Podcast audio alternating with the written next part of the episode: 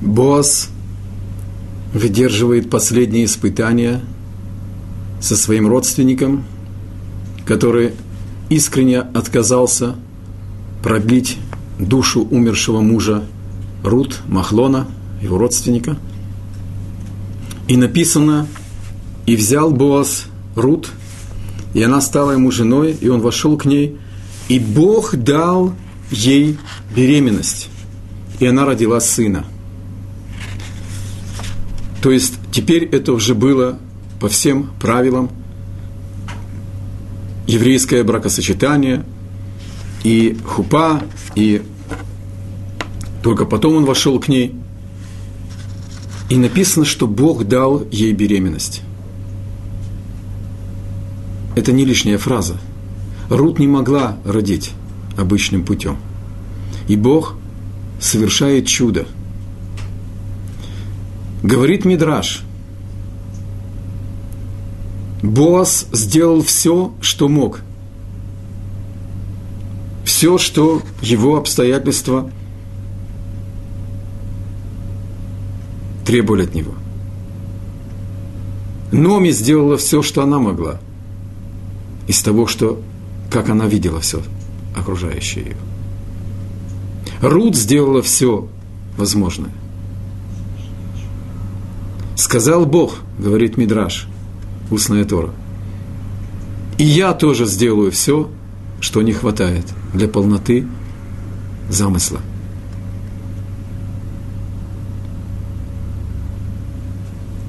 И здесь начинается объяснение этой фразы. Рут, которая пожертвовала всем и пришла к этому дню такой ценой, она получает от Бога подарок. И как мы уже с вами учили, это была последняя ночь Боаза в этом мире, и наутро он оставляет этот мир.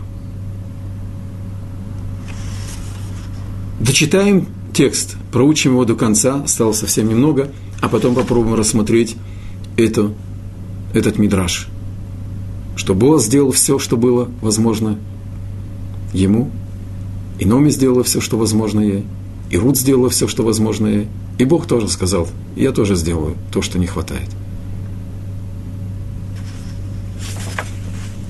«И сказали женщины Номи: благословен Бог, который подарил тебе Избавителя сегодня».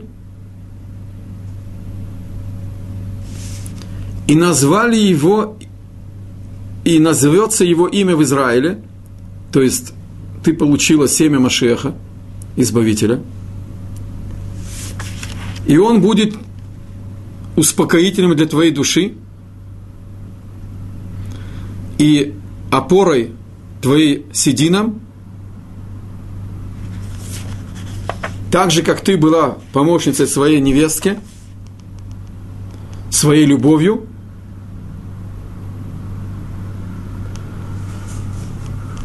И которая, так сказать, которого ты родила,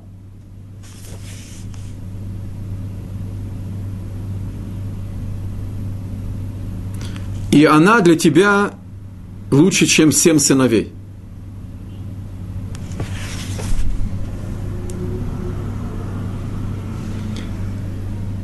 Бросается в глаза, что они говорят, что сын родился у Номи.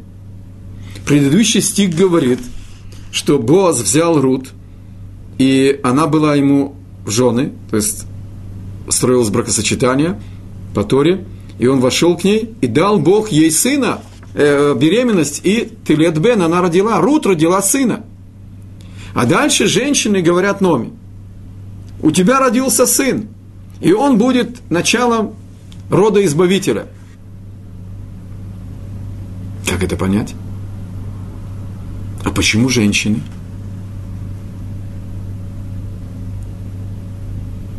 Давайте попробуем спросить равноправие со стороны мужской части.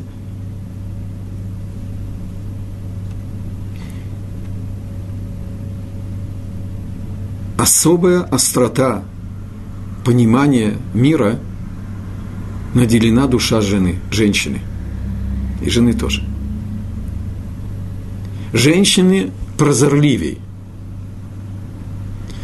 И здесь нам рассказывает свиток Рут, что происходит выздоравливание народа.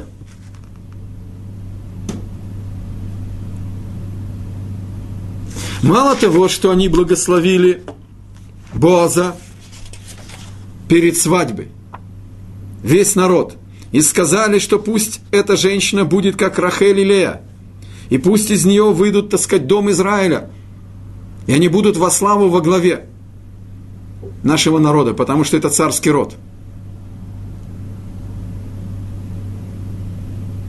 Они теперь проявляют великодушие и радость от того, что родился сын Номи. Когда я готовил этот урок, мой друг Вельвл Вудка сказал интересное предположение. Может быть, это намек на то, что наконец-то душа Махлона вернулась в этот мир. Ведь вся суть заповеди продления смысла души умершего мужа бездетного в идеале это родить еще и сына. Если нету сына и у вдовы с родственником, который пожелал продлить эту, эту выполнить эту заповедь, тогда их физическая близость, первая, она исправляет эту душу.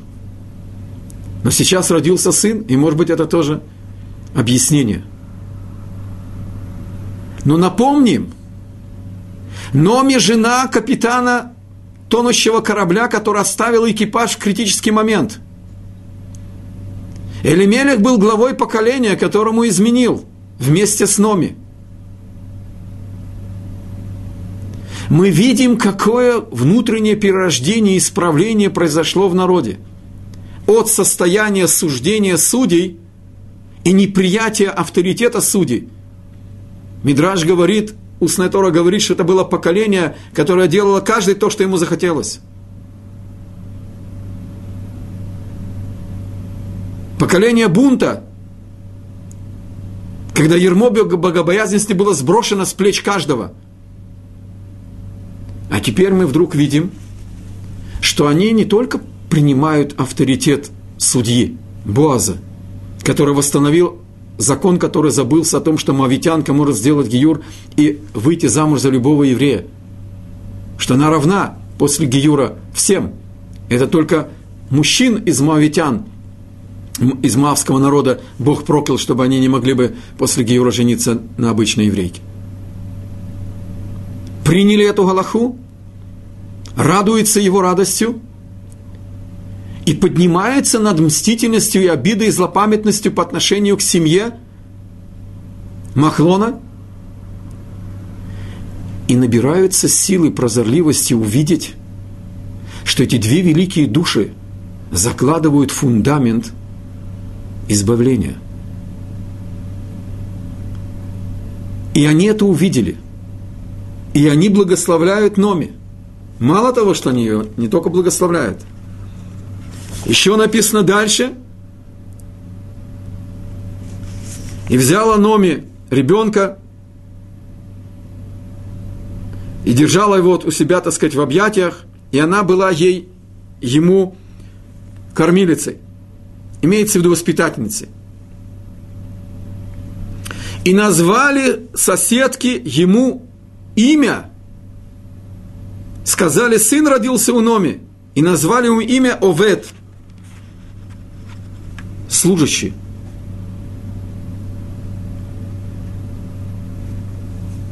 На русском языке это звучит не привычно для нас.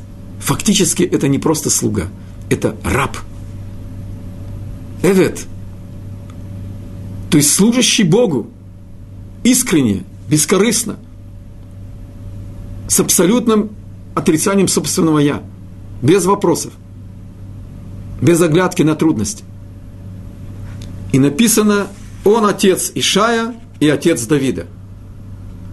То есть уже здесь при рождении Оведа от Боаза с Рут женская прозорливость того, женщин того поколения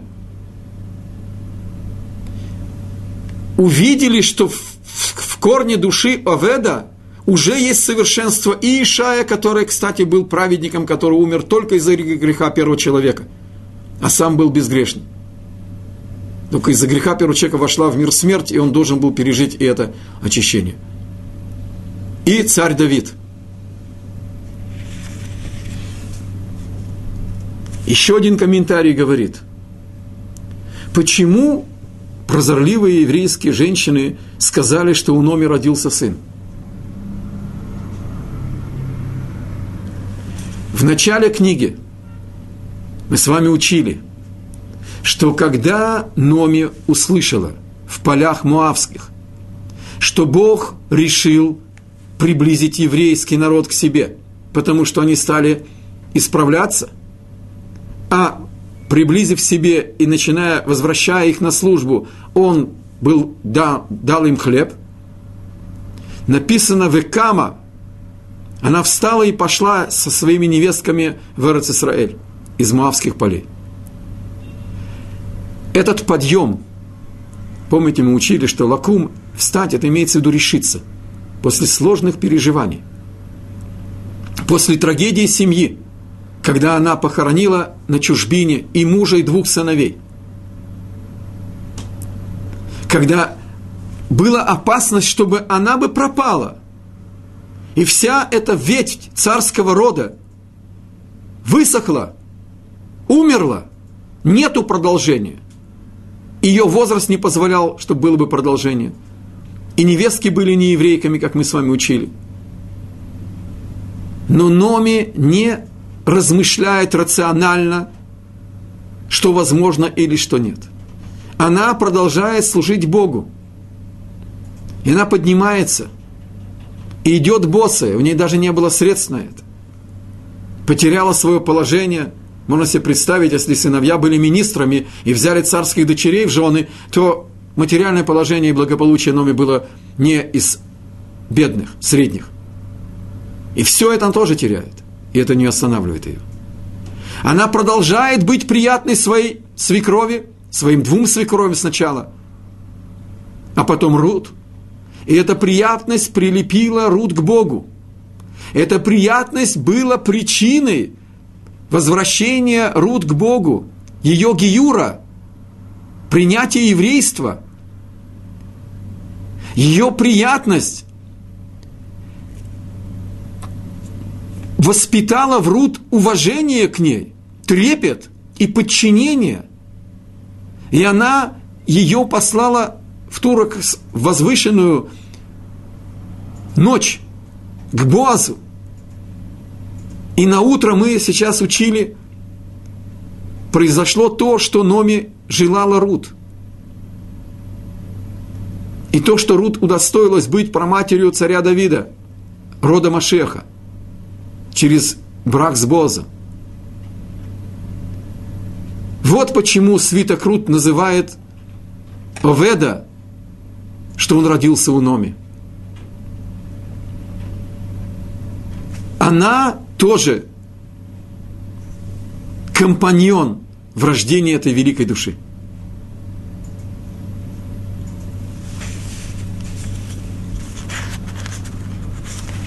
Проходит несколько сот лет.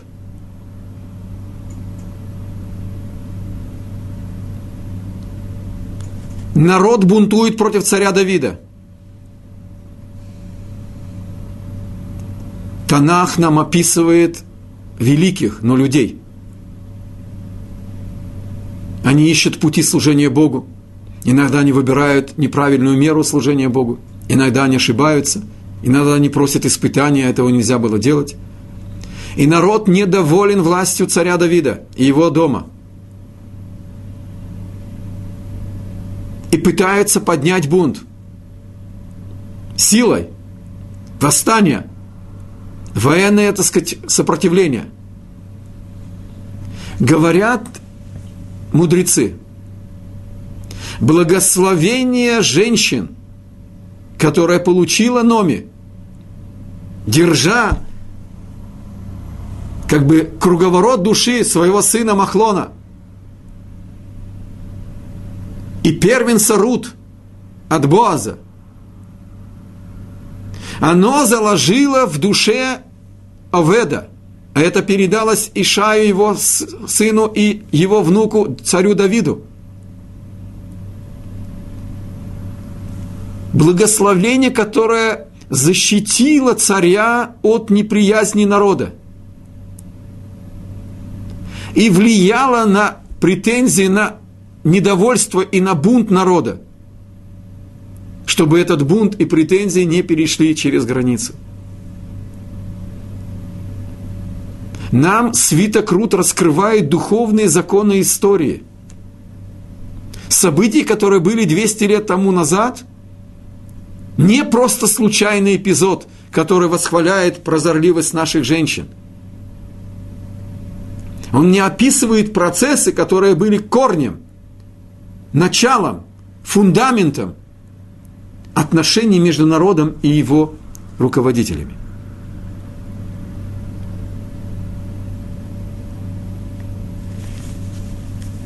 Завершается лечение, спасение поколения.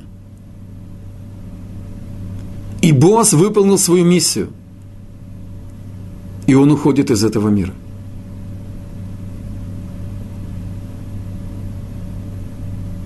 И дальше идет перечисление десяти поколений от Иуда и Тамар до царя Давида. Это мы рассмотрим в конце. А теперь мы вернемся к тому, что мы сказали в начале урока. Боас сделал все, что возможно. Номи сделала все, что возможно. Рут сделала все, что было возможно. И Бог сказал: я тоже добавлю то, что не хватает. Фактически, в этом мидраше, в этом отрывке из устной Торы, короткое резюме всего пророчества.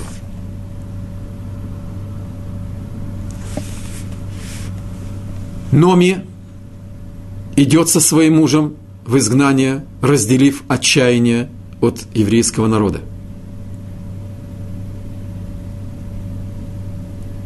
Но она не принимает путь мужа, когда тот остался в изгнании и устроил сыновей как министров.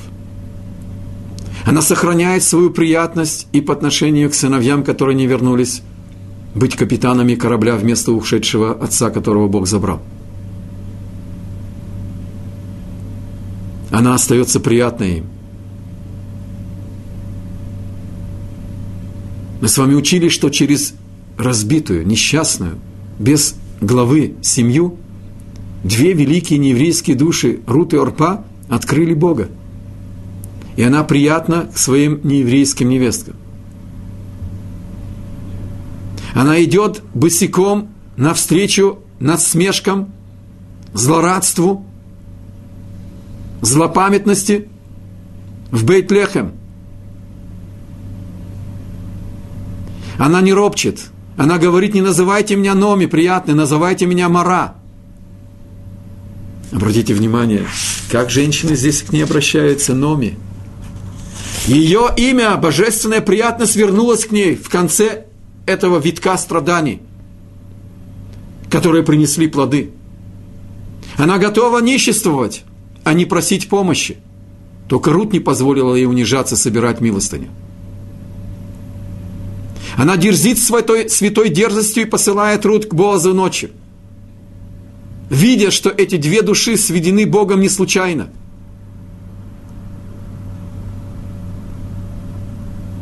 Несколько месяцев она ждет до конца жатвы. И когда жатва кончилась в последнюю ночь, тогда она посылает Рут к Боазу и говорит, что все мои заслуги с тобой. Если проклянет, то на меня. Я буду громоотводом. Это объяснение, что значит, что Номи сделала все, что могла. Боас не сломался, не зачерствел душой, похоронив шестьдесят детей, тридцать сыновей и тридцать дочерей, похоронив жену. Он продолжает нести ношу руководителя народа, набирается мужества принять укор Номи, когда он не увидел полностью провидения, для чего Бог привел Рут на его поле. А в ту ночь, когда Номи послала ее как к избавителю, понял Боас, что Бог хотел от него. Понял, что это Бог послал ее к нему, а не Номи. Каждую минуту этой возвышенной встречи ночью могло произойти трагедия. Во-первых, он мог в первый момент, когда обнаружил, что у него на ложе женщина, он мог проклясть. Это же была дерзость, это было покушение на его имя. Это могло быть убийством его души в глазах его поколения. Он сдерживается и сначала спрашивает, кто ты. Переждали ночь, он ее не коснулся. А если бы он был бы с ней близок, он бы выполнил эту заповедь, она была бы его женой. Но между ними есть еще один родственник. Его дядя.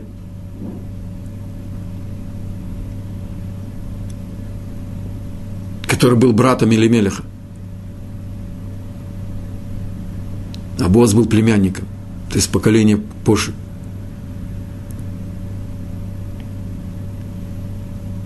Еще сумерки. Вот-вот начнется рассвет. Он провожает Рут до города. Каждую минуту может кто-то проснуться. Каждую минуту может кто-то обнаружить их. И никому бы не объяснено было бы, что он ее не коснулся. Находит Боас мужество остановиться. Берет в расчет, чтобы не коснуться, не дай Бог, ее руки. Просит ее расстелить платок и кладет шесть зерен. Знак теплоты и внимания вдове Номи. И говорит Рут, приди к своей свекрови, чтобы не с пустыми руками. А затем, сразу же утром, собирается Ниндрион, восстанавливает галаху, что моавитянка может войти в общину после гиюра. Собирает десять человек. И, забежим немножко вперед, а теперь Бог взял этого Имерека, безымянного, которого звали Тов фактически, и привел его на это собрание. И подготовил миньян свидетелей, что было бы хупа, и благословение жениха и невесты нужно, чтобы был бы миньян, десять человек, и собрал весь народ, и устроил ловушку этому Имереку, чтобы он бы захотел выполнить эту заповедь, чтобы не было никакого подозрения, что у него есть какая-то предвзятость. И все это сделано было за один день. И когда Боас сделал все, что он смог, тогда он удостаивается быть мужем Рут. Да, на одну ночь.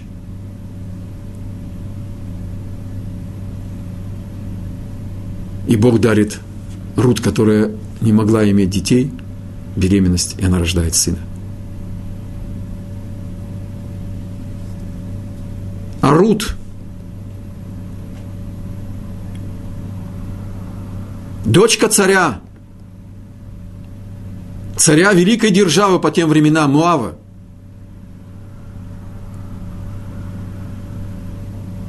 Блеск, великолепие, величие, мощь, сила, красота, воспитание, балы, охота.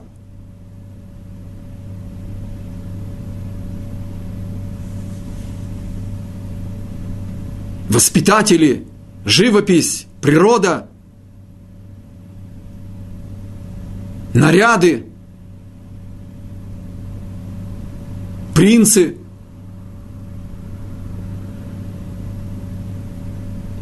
Царственное будущее.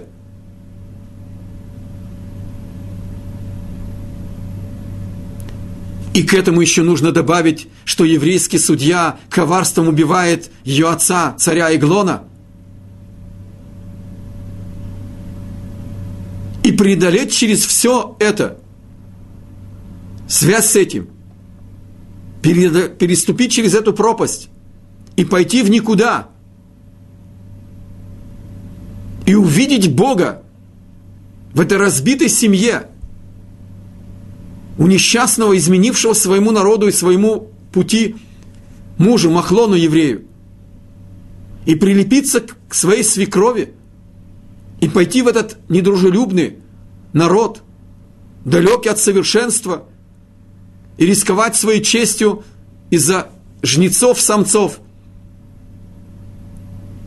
только чтобы не ранить честь и пожалеть честь своей свекрови, и собирать скромно, приседая, не нагибаясь, и оставить от еды, и не просить влияния или возможности, а есть в стороне, не считать ничего особенного в своем поведении.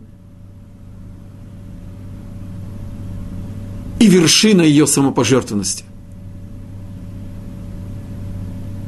это когда она соглашается в ту великую ночь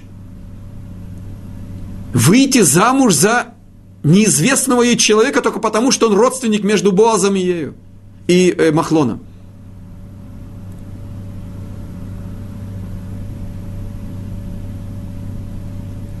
И Бог да, дает ей сына.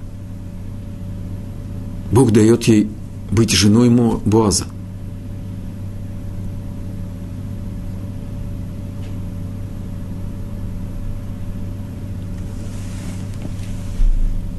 Три великие души вышли на уровень абсолютной самопожертвенности. Никаких расчетов, никаких, никакого «я». Нету «я». Устная Тора приводит мидраш. Сказано, что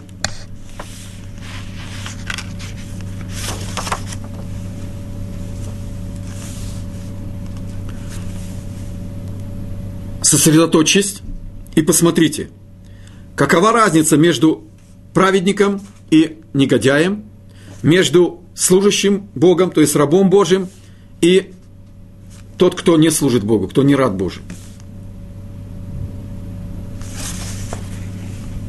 Спрашивает устная Тора. Разница между праведником и негодяем уже включает в себе разницу между тем, кто служит Богу и кто не служит Богу. Это тавтология. Но понятно, что злодей, негодяй не служит Богу. Так зачем нам говорит трактат устной Торы, что посмотрите, сядьте, сосредоточьтесь, увидите разницу между цадик и раша, и бен овед элоким леашер ло авдо, то есть разницу между праведником и негодяем, и между рабом Бога, то есть который служит Богу, и который не служит Богу. Отвечает устная Тора на свой вопрос. Разница между праведником и негодяем – это разница между действительно праведником и негодяем. А разница между рабом Бога и неслужащим Бога – это разница между праведными людьми. Между цадиком и цадиком, между праведником и праведником. Это дополнительный качественный параметр. Нужно уметь различить. Между праведными людьми есть ступени. И есть праведник, но он по сравнению с тем, кто служит Богу, считается, что не служит Богу. Боас, Номи и Рут – это иллюстрация раба, который служит Богу. Приходит комментарий и говорит, где мы видим разницу между рабом, который служит Богу, и рабом, который не служит Богу, то есть между праведником и праведником, это Рут и Орпа. И это неожиданно. Но если мы вспомним то, что мы с вами учили, сказала Номи своим невесткам, «Итен Ашем лахем, даст Бог вам». Когда она их отговаривает не идти с ней,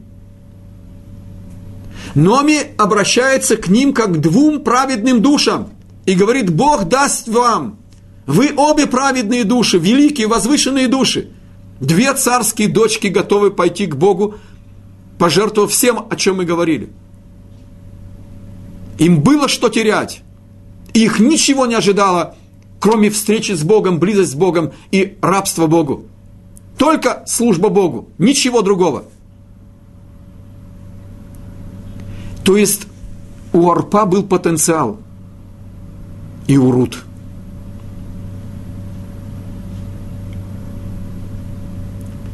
Но когда у человека есть некоторый внутренний изъян, когда не хватает абсолютного совершенства, праведный порыв не только не приводит, не порождает плоды положительные, а более того, чем возвышеннее душа, то недостаток совершенства обращается бунтом. И Орпа породила Голиафа, а Рут, реализовавшая свое потенциальное совершенство, породила царя Давида. И они сталкиваются в своем противостоянии. Но еще это рассмотрим отдельно, с Божьей помощью.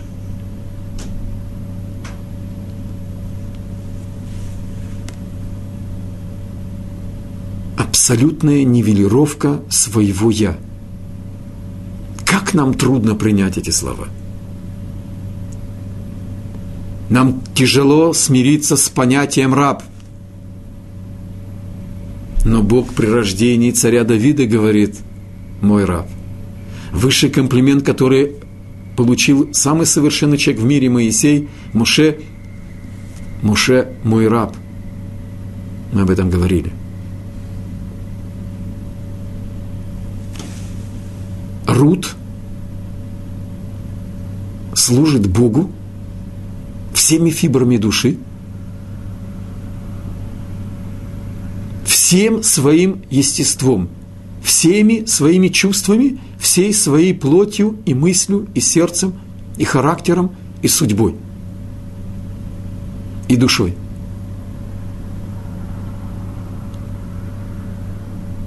Можно привести пример.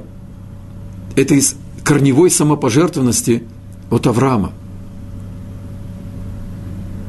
Когда Бог обращается к Аврааму во время десятого испытания самого сложного жертвоприношения Ицхака, и было после этих слов, Бог обратился к Аврааму и сказал Авраам, и ответил ему Авраам, «Гинени, вот я». А буквы алеф и гейф на языке Торы, они немые буквы. И можно слово «гинени», «вот гине», «они», «вот я», можно читать «эйнени». «Вот я без я», «эйнени», «я» не существует здесь. Авраам еще не знал, что от него потребуется. Что Бог от него потребует, он еще не знал. Но он уже сказал ему, «Вот я весь в твоей воле». Я весь в твоих руках.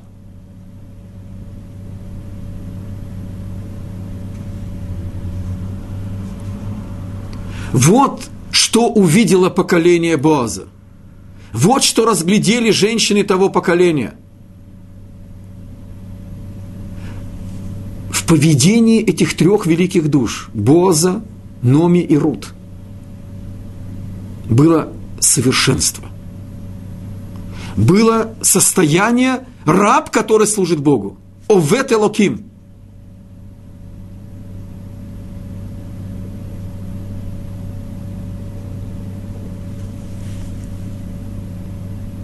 когда это совершенство пронизывает все, все моменты жизни, все ситуации. И Мегила, пророчество, уделила много места, драгоценнейшие слова пророческие, мельчайшим деталям. Помните, да, как шел ко сну Боас, как ела Рут, как он угощает ее хлебом, лепешкой с уксусом, как он спит со своими жнецами. Простота, скромность, внимание, теплота, забота о каждой детали, память о состоянии души каждого, ближнего и дальнего, сердце, которое вмещает чаяние всего народа.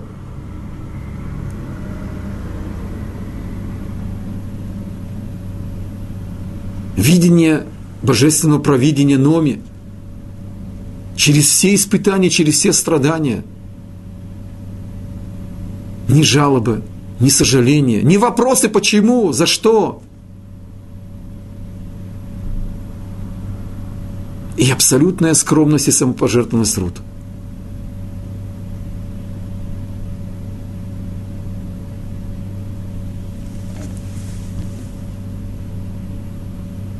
Три великие души сделали все возможное. Боас, Номи и Рут. Сказал Бог: я теперь добавлю то, что не хватало. Давайте посмотрим на небольшую схему, которая поможет нам понять, а что Бог добавил.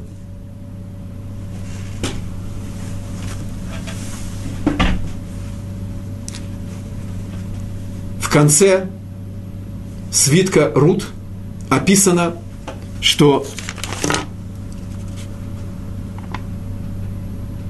от Иуда и Тамар родился Перец, Перец родил Хецрона, Хецрон родил Рама, Рам родил Аминадава, Аминадав родил Нахшона, Нахшон родил Элимелеха, Салмона, Тов, этот безымянный имерек, который отказался жениться на, Ном, на Рут, и отца Номи. И Салмон родил Боаза. Таким образом, Иуда и Тамар родили Боаза.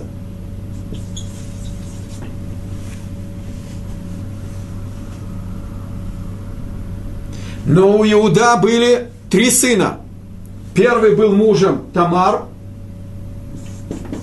Эр, и он умер.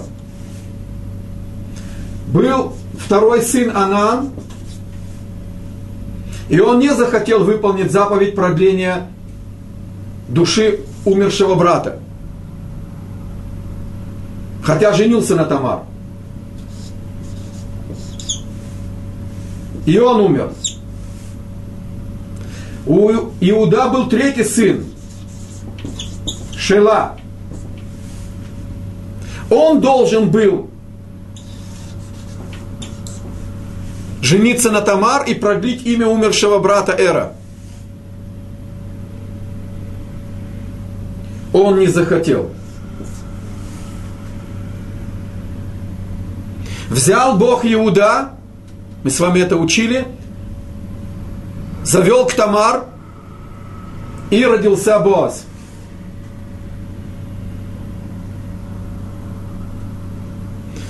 Шела остался должником. Когда он был маленьким, Тамар пришла к Иуда, к папе, и сказала: я готова ждать его, пока он вырастет. Иди, знай, как он отнесется к ней через двадцать лет, через восемнадцать лет, через пятнадцать лет. И кто знает, что понравится ли она ему, а кто сказал, кто он будет. Тамар не интересует расчеты. Она хочет выполнить заповедь, исправить душу умершего мужа бездетного. Что сделал Бог? Шела породил, я в этом перечне сказал, что отец Боаза Салмон. Он родил и Элимелеха.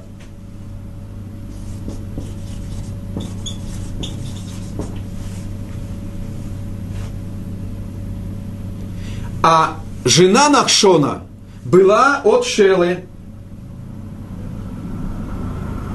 Как мы это изобразим?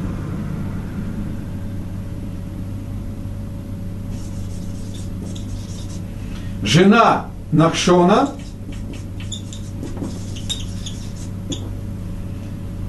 она мать Элимелеха.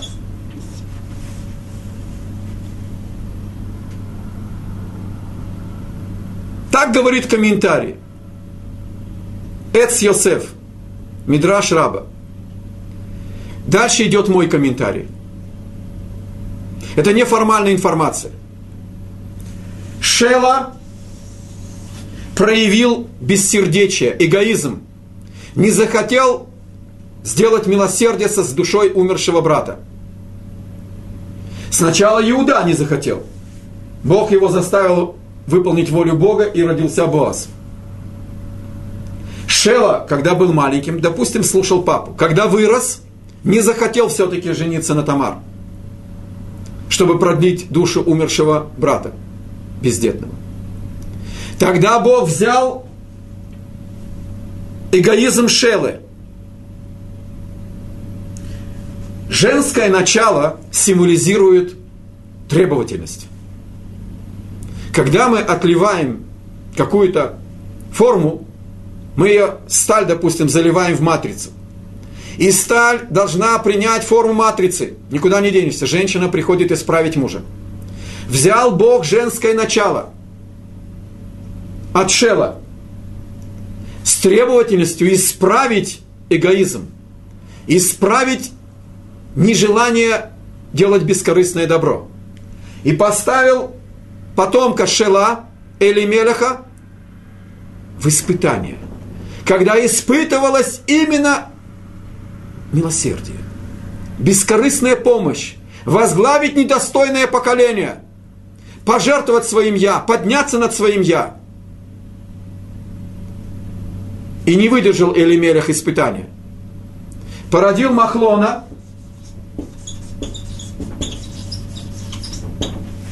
и ушел в изгнание.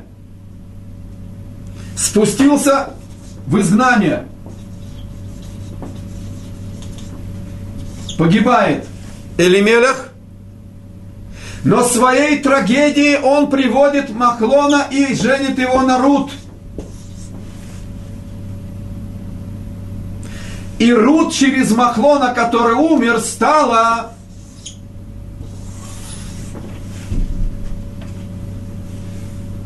женой бездетного родственника Боаза. Она стала тем, кем была Тамар по отношению к Шела. «Ты хотел, Шела, уйти от моего замысла, — сказал Бог. Ты не хочешь выполнять мой замысел? Я хочу построить от царского рода Иуда Машиаха. Не хочешь по-хорошему, непосредственно, через трагедию Элимелеха, Махлона, великая нееврейская душа Рут становится Явама Боаз, она становится женой умершего бездетного родственника. И рождается Машиах.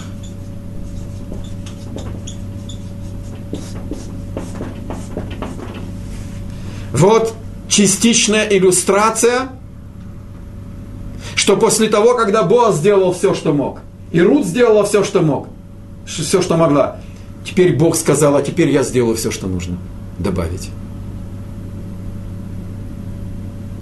Нельзя уйти от своего послания. Наша жизнь – это послание. Наша душа приходит в этот мир с поручением. У нас есть смысл в нашей жизни. Это смысл дан Богом каждой душе. Только он скрыт суетой, жизненными проблемами, заботами, испытаниями. И мы должны разглядеть его, найти его, И для этого у нас есть все необходимые силы. Иначе, если бы это было бы невозможно раскрыть, так в чем же причина претензий? Не разглядел, потому что слишком было темно. Не рассмотрел, недостаточно было света. Нет. Бог посылает каждому из нас достаточно света, чтобы мы разобрались даже, когда все так сложно и так скрыто. Повторяю, это мое объяснение этой фразы. Это Эц Йосеф говорит о том, что Элимелех родился по женской линии от Шела. То есть мать Элимелеха, жена Нахшона, жена Нахшона, она была из поколения Шела. Отец Нахшон был от Боаза, от Иуда.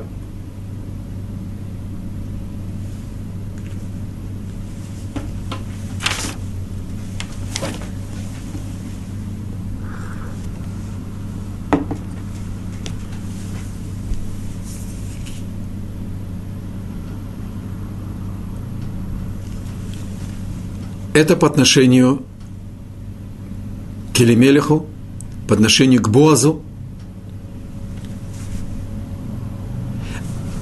А откуда у Рут эти силы не раствориться в моавском величии? Сохранить божественную атентность, самобытность.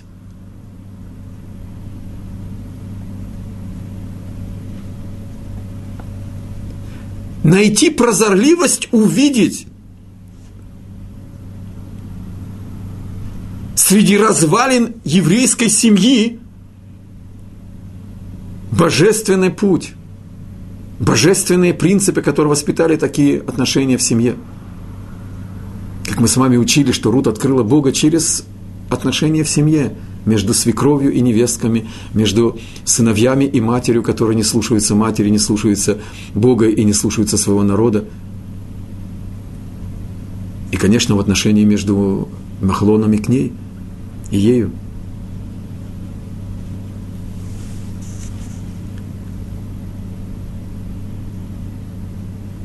Мы здесь начнем, сколько успеем. И мне нужно еще... доска.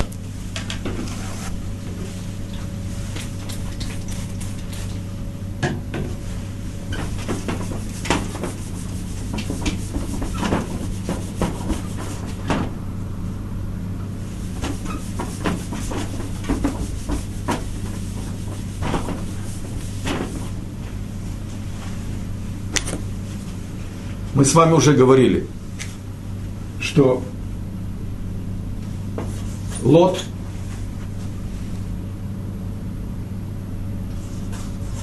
– старшая дочь, породили Моав.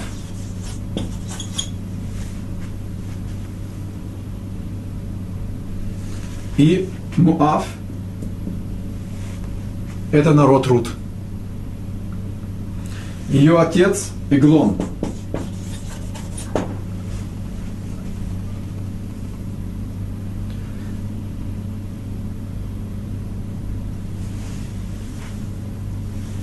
Родословная Эглона. Мы неожиданно обнаруживаем Итро.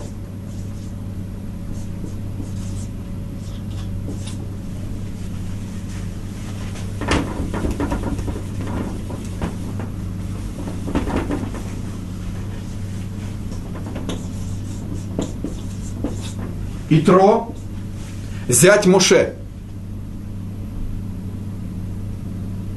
Он был академиком по всем видам идолопоклонства в мире. Все виды идолопоклонства в мире он изучил.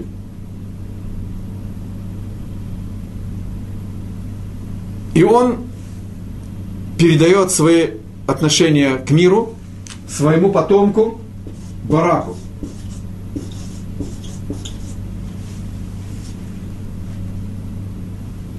Итро был медьянином из Медьян.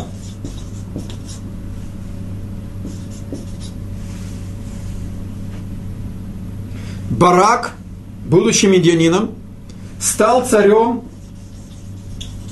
Моава.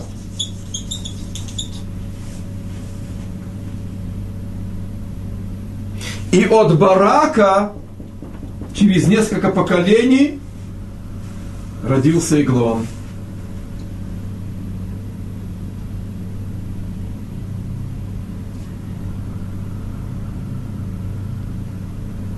У нас, оказывается, есть ветвь Итро, Барак и Эглон. Сейчас не важно промежуточные звенья.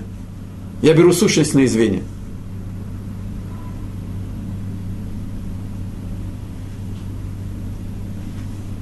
И это тоже рамки нашего рассмотрения, как Бог добавил к зарождению семени Машиаха свое. Нам нужно будет здесь рассмотреть судьбу Итро. Это выглядит отклонением от темы, но это все по теме.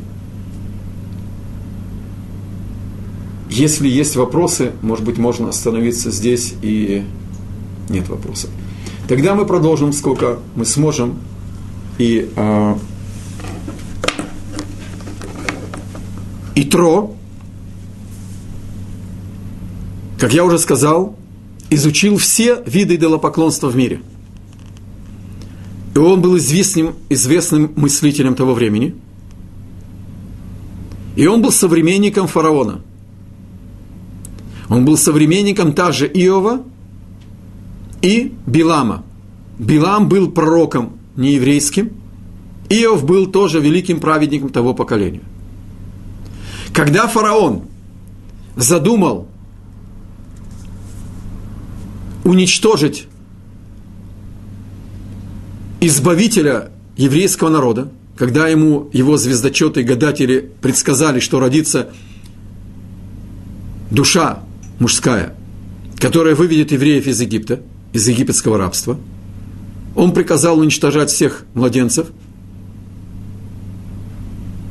И прежде чем он решил объявить геноцид нашим младенцам, девчонок сказал оставить. Египтяне ценили женскую красоту. Сказано, что суть всей, величи, всей величи, величайшей цивилизации египетской – это было разврат.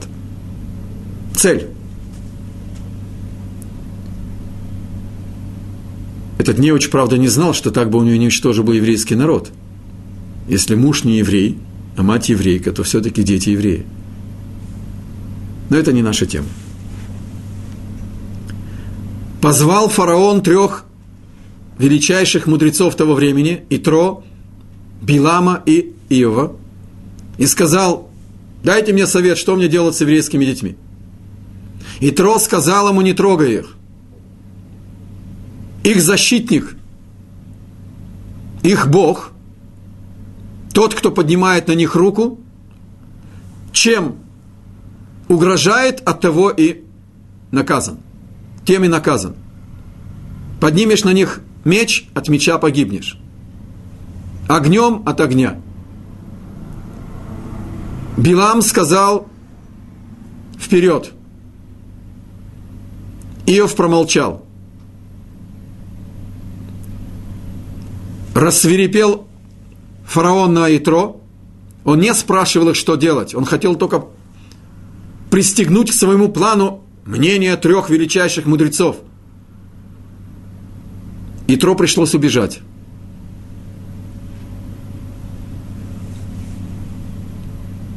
Все-таки предупреждение Итро испугало фараона. Он помнил еще о потопе.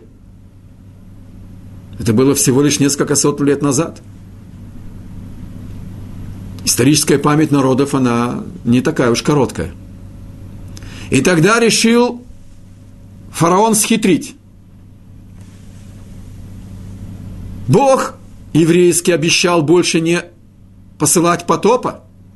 Он решил утопить наших детей в воде.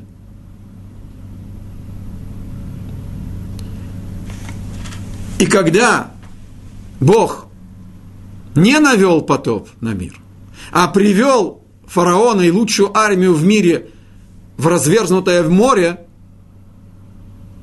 и воды пропустили по двенадцати каналам евреев, а потом замкнулась вода, утопив египетскую армию и фараона,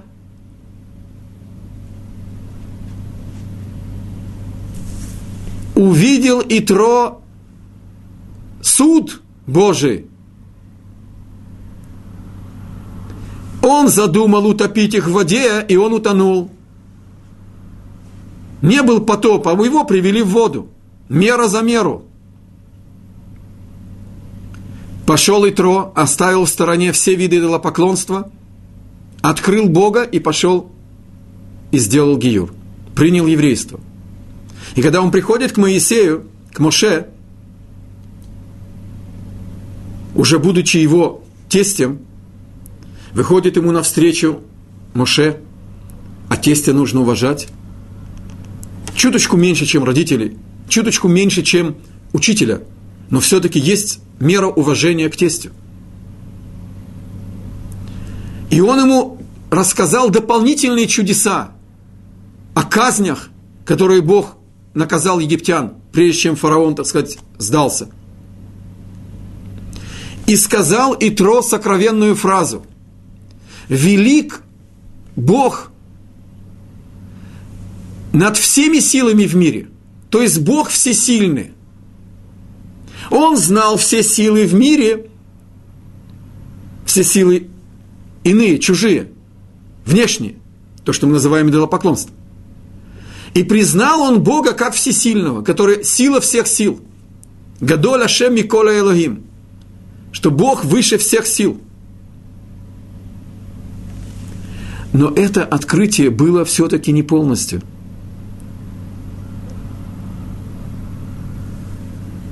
Точнее, оно не полностью раскрыло суть Творца.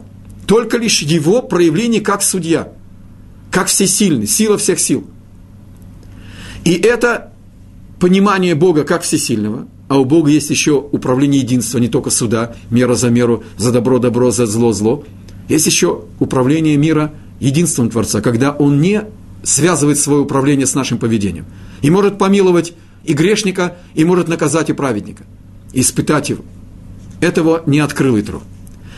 Это представление о Боге как всесильный передается Бараку.